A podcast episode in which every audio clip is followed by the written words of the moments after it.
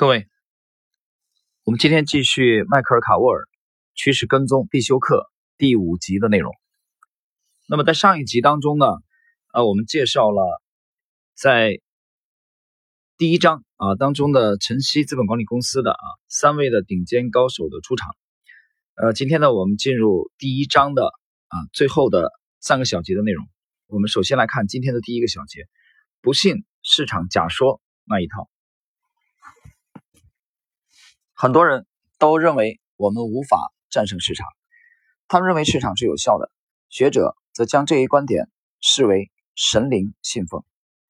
有种说法是这样的：即便你看到了市场之间的差异，而当你想尝试利用这种差异套利时，它早已消失了。因此，你应该买入一只共同基金，然后终生持有。趋势交易者断然不会接受这种令人厌倦的观念。那时的里克斯劳特还很年轻。也许对生活中的事物和市场的看法有些傲慢，而且他从未认同过有效市场假说。当斯劳特接触到有效市场假说的创立人尤金·法玛时，他正在攻读研究生。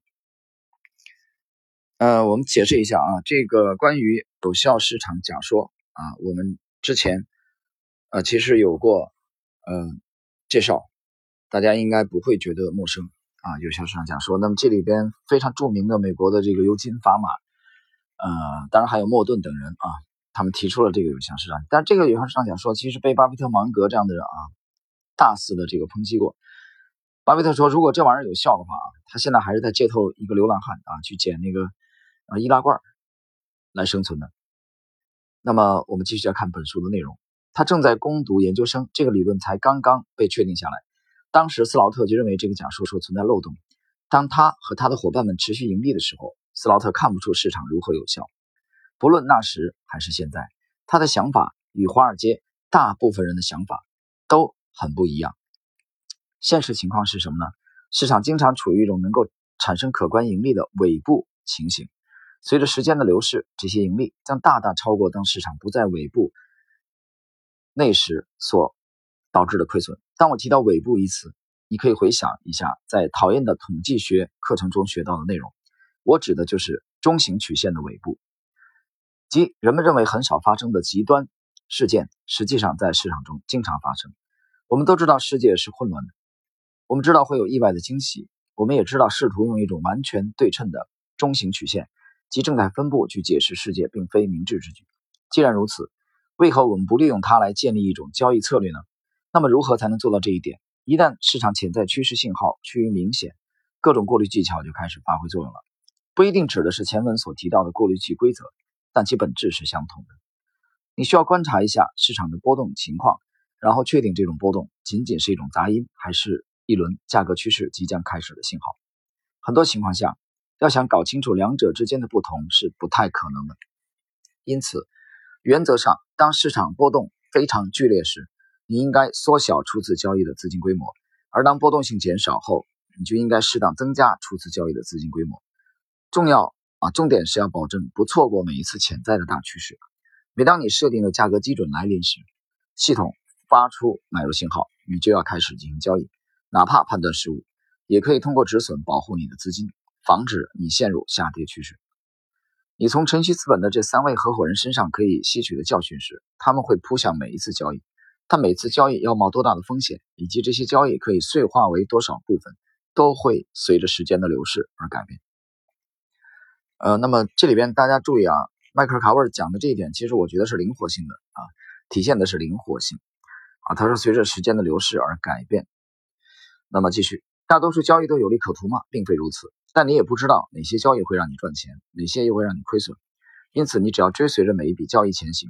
这些话也许有些多余，但你一定要认同这一点。在跟踪每一笔交易的时候，你还必须做好自我保护。要想利用趋势跟踪取得成功，关键是。避免让自己陷入下跌趋势，但令人失望的是，大部分投资者，甚至包括那些常在电视上露面的杰出基本面投资者，对此都不以为然。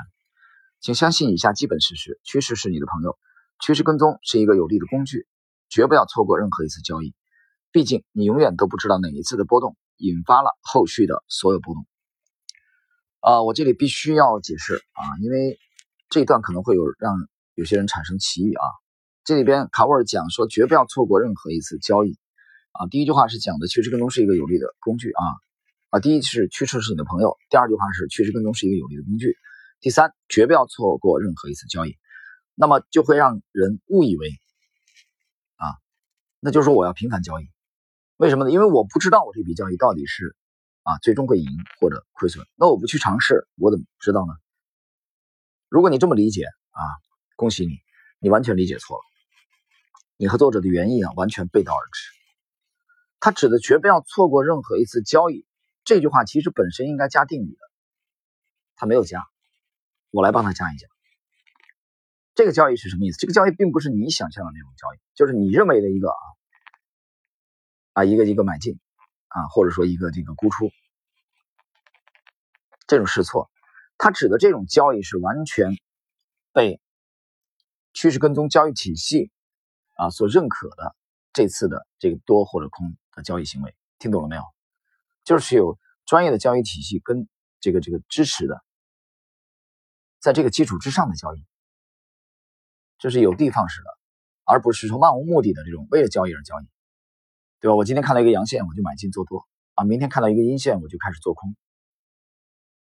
大家听清楚没有啊？这和你理解的和很多业余投资者所理解的啊，我需要用频繁交易啊，这是有很大很大差别的，所以你不要误解。好，我们进入今天的第二个小节，系好安全带，为交易制定规则。趋势跟踪的核心理论是，当市场出现某种波动或势头时，一旦市场动起来，这种趋势就会持续下去。过去三十年里，曾发生过能够动摇这种基本信念的变化吗？当然有。市场在过去三十年里的。波动是非常剧烈的，但机会的变化同样巨大。今天你在如此多元化的领域所看到的机会，在三十年前是无法想象的。多元化听起来不错，但前提是要制定一些规则来控制你的行为。多数人只是没有做他们应该做的事情。杰克·弗里斯特直言不讳地说：“交易可以总结为规则或者资金管理，仅此而已。如果没有很好的理由，就不要改变制定好的合理规则。”弗里斯特以一种很简单的方式来看待趋势跟踪的成功。你可以直接花钱从别人那里买到规则，然后把它们包装成你自己的，或者你也可以只购买一部分规则，对其进行修改，让他们成为你自己的规则。大部分人并不愿意在此事上投入精力，对此你应该感到庆幸。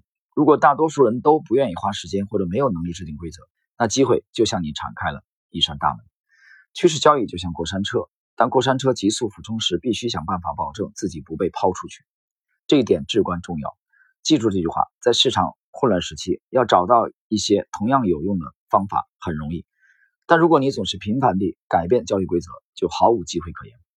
加里·戴维斯认为自己刚开始的时候对交易一无所知，他曾是一名工作勤勉的优秀医生，但也许他天生就应该像一个研究员那样去研究交易。在对趋势交易进行了一番研究后，他非常确信的一件事就是，如果他不将自己的计划坚持到底，他就会变得一无所有。显然，如果他这么做了，一定会赚到大钱。做一名程序化交易员的好处之一是，程序化交易无需耗费大量的时间。做研究是很费时的，但实际的交易行为只需要制定规则、遵守规则，不要违背规则即可。几乎每个跟踪市场的交易者都知道，一旦市场势头启动了，特别是在这种势头形成后，交易者就会以某种方式做出回应，最终市场会出现过度的波动，然后波动停止，发生逆转。不认清市场的这种规律，就等于不了解人性。戴维斯很早就看清了这一点。那么在第二啊，今天的这个第一章的啊第二个小节，系好安全带，为交易制定规则这一点，其实作者强调的就是，呃，约束还是约束啊。这这这让我们一起来回忆啊，我刚刚解读完的重读的这一部《斯坦利·克罗投资策略》里边，作者讲的啊，持续的区分这个赢家与输家的直观的标准就是。看他是否啊持续的运用一流的可行的这个策略啊约束约束约束，作者讲了三遍约束，这个约束其实跟这个第一章迈克尔卡沃尔的第一章的我们这个倒数第二个小节系好安全带为交易制定规则啊，我认为想表达的内容啊几乎是如出一辙的。他强调的就是有约束的按照规则来，就是你不要轻易的制定一个什么例外。啊，比如说，啊，无论这笔这个头寸的这个这个浮亏还是浮盈，那么当规则出现，嗯的时候，啊，让你有所这个抉择的时候，无论是这个呃止盈还是止损，你应该立即的无条件的去执行它，而不要人为的啊在规则之外又订立了一个这个这个啊所谓的第二规则。这就是说，这个我们整个第一章作者强调坚守规则的重要性。好了，我们来看本章的最后的一个小节：发起进攻还是评估胜算？看新闻、读财经杂志、听总裁报告，这些都不是你从市场中赚钱的方法。戴维斯说的很明确：解释事情发生的缘由不能帮你赚钱，猜测未来发生的事情也不能帮你赚钱。你不知道未来会发生什么，现在你无法预测的事情才是未来能帮你赚钱的事情啊！这段写的非常好。看新闻。读财经杂志、听总裁报告，这些都不是你从市场中赚钱的方法。我这里用我的切身体会啊，跟大家举一个例子。在上个月的九月，呃，就是九月二十六号的这个下午啊，傍晚吧，啊，我从上海赶到了这个杭州。那么在这一天之前，大概一周左右啊，我我在杭州的好朋友，当然我们已经好好多年没聚了啊，也是我的前辈。那么在杭州天香楼订了这个啊一桌这个酒席给我接风。啊，因为我们很多年没有聚了啊，这位是我非常尊敬的前辈。那么就在这个啊这桌啊，我们在在晚间这个这个啊吃饭的啊这么两三个小时当中啊，我们聊了很多的内容，很多年没见嘛。呃，那么还有几位朋友一起就在这个嗯房间啊，我们吃饭的过程中啊，我的前辈也告诉我，那么呃，比如说啊这个。有有一些上市公司啊，那么比如说其中的一家两家上市公司的这个基本面实际上是非常的出色啊，由于业务的这个啊关联性啊，或者说这个距离其实比较近啊，因为我这位前辈也是在上市公司的公职的高管，那么他们的呃这个距离都比较近啊，所以大家非常的熟悉啊，在同一个地区。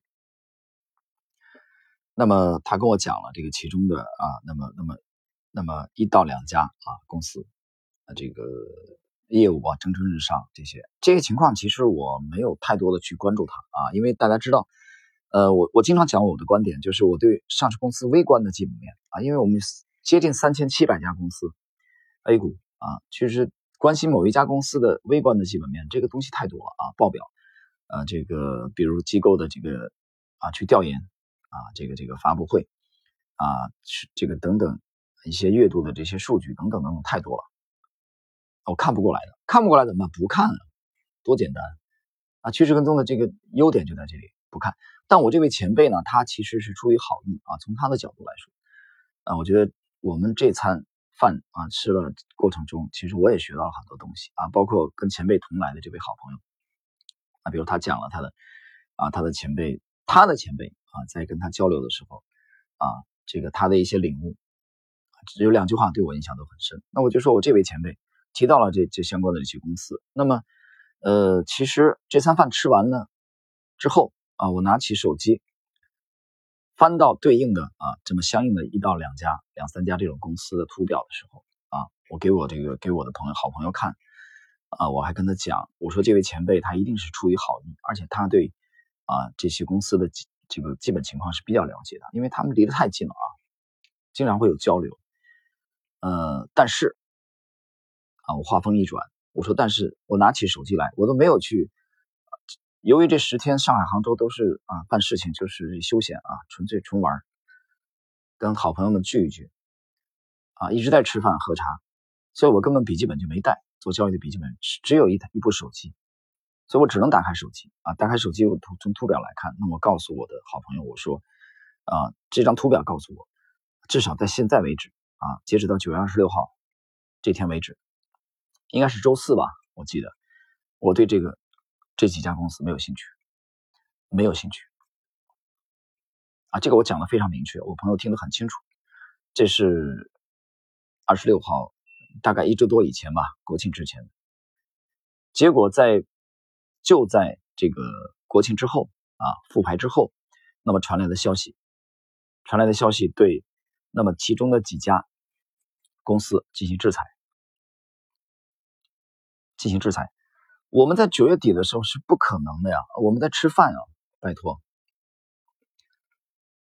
我不要听内幕消息的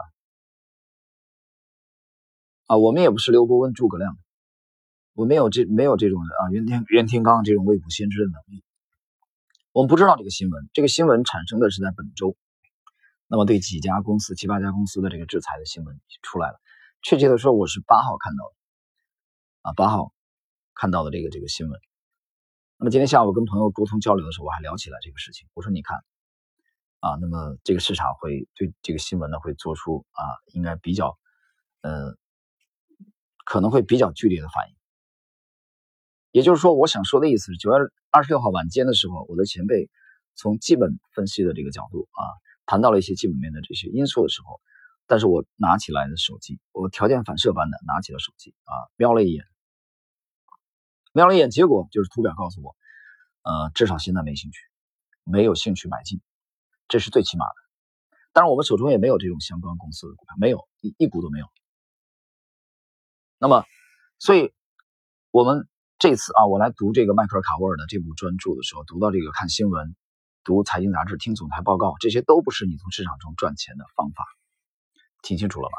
作为趋势跟踪的这个信徒，我们只信赖图表，或者说我们只信赖趋势本身。好了，呃，那么这个刚发生的小故事讲完了，我们继续啊，这个最后的这一节的内容。你知道吗？因为这个或那个事件肯定会发生某某事件，这通常是一个有趣的开场白。而他所要告诉你的是人人都知道的信息。这个信息的消息早已反映在市场价格里。大多数交易员以及普通人都认为赚到大钱，正是因为自己足够聪明。这纯粹是一种肤浅的推理。用不客观的态度对待交易结果，是在玩一种危险游戏。交易游戏结束，就你就在自欺欺人。要是我赚钱了，这就是个好想法；要是没赚钱，这就是个糟糕的理论。当然，这也并不一定是真的。很多本来可以赚钱的伟大交易，最后都以失败告终。但不能因为一笔交易的失败，就认为这种投资策略很糟糕，或者这笔交易判断失误。为了说得更明白啊，戴维斯他举了一个这个体育运动的例子，这个例子我们就不举了啊，我们把它略过。呃，接着，我知道你希望看到的是一条永不下跌的漂亮曲线，它能让你变得富有啊。我解释一下，这里卡沃尔指的是你的资产的资产的这个曲线。但没人能做到这一点，这不符合市场运行规律。如果你无法忍受账户出现波动，那千万不要涉足交易。如果你打算自己交易并赚到大钱，你就得面对账户价值巨幅下跌的情况。换句话说，如果你希望你的账户从一百美元上涨到两百美元，那么在此之前，它有可能会暂时跌到六十美元。市场就是这样。但是一定会有这么剧烈的波动吗？也不一定。实际上，当晨曦资本为客户交易时，他们力争通过设定更低的收益率来换取较小的跌幅。这里的跌幅衡量的是账户亏损时间和损失的资金量。那些著书讨论基本面分析、天天在电视上做趋势预测的专家，甚至那些撰文说你不可能成为下一个加里·戴维斯、杰克·弗里斯特或里克·斯劳特的人，完全错了。他们对过去三十年的正收益视而不见。我要说的是，那些针对业绩记录提出的批评都是胡说八道。他们的恐惧和担忧都没有意义。与此同时，真正收获成功的是坚持趋势跟踪策略的人啊！这里边作者讲的是坚持趋势跟踪策略的人。有些学者总结说，针对市场采取一种系统化的策略是可行的。他们明白这种策略不仅可以帮你赚钱，还能降低你整个投资组合的风险。这一点，趋势交易者早就想到了。你确实可以运用合理的系统化方法对多个市场进行跟踪。从长期来看，你有可能获得不菲的收益。人们总是希望找到。能帮他们赚大钱的策略，这种策略确实存在，但要获得成功还需付出努力。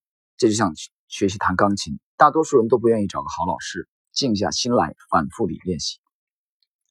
利用趋势跟踪做交易也是如此。人人都想赚大钱，但没人会把钱送到你的手上，你必须付出努力才行。这个努力很简单啊，时间、金钱，啊，还有就是你的信心。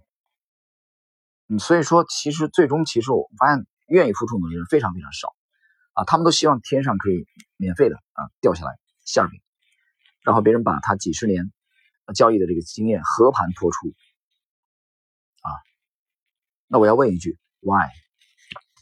为什么会这样？你觉得这可能吗？好，最后在晨曦资本这个案例中，将一种投资理念坚持到底是三位合伙人成功的原因之一。这也是为什么晨曦资本作为一家系统化趋势跟踪公司能一直这么强大的原因。他们的成功对每一个人都有启示。各位，那么以上呢就是呃第一章啊第一章的主要内容。那么随后呢，卡沃尔有一个这个建议，就是合理的规则啊非常的关键，合理的规则。进行一笔交易之前，不要考虑资金规模，预先为该交易设定一个止损点，这样即使趋势发生逆转，你的资金损失也不会太大。就讲他讲这个风控的重要性啊，止损的重要性。一旦某个价格趋势开始出现，可以马上激活并加快跟踪止损。这样一来，假如价格价格上扬后趋势又发生逆转，至少你还可以从交易中获得一点盈利啊。当趋势持续下去的可能性很大时，你要多参与交易；反之，你要尽可能少的参与。啊，就就这章其实就强调坚持原则啊！你既然制定了规则，这个规则你就必须得坚持，你必须得坚持，而不要轻易的去啊这个告诉自己我可以轻易的打破规则。这是整个卡沃尔的趋势跟踪第一章啊，这个必修课的第一章的这个突出的就是坚守规则。好了，各位，我们今天的这个这一集啊，第五集的内容就到这里。我们在下一集啊，我们将进入第二章啊，第二章的这个内容主题是逆向操作战胜对手。好了，我们今天就到这里。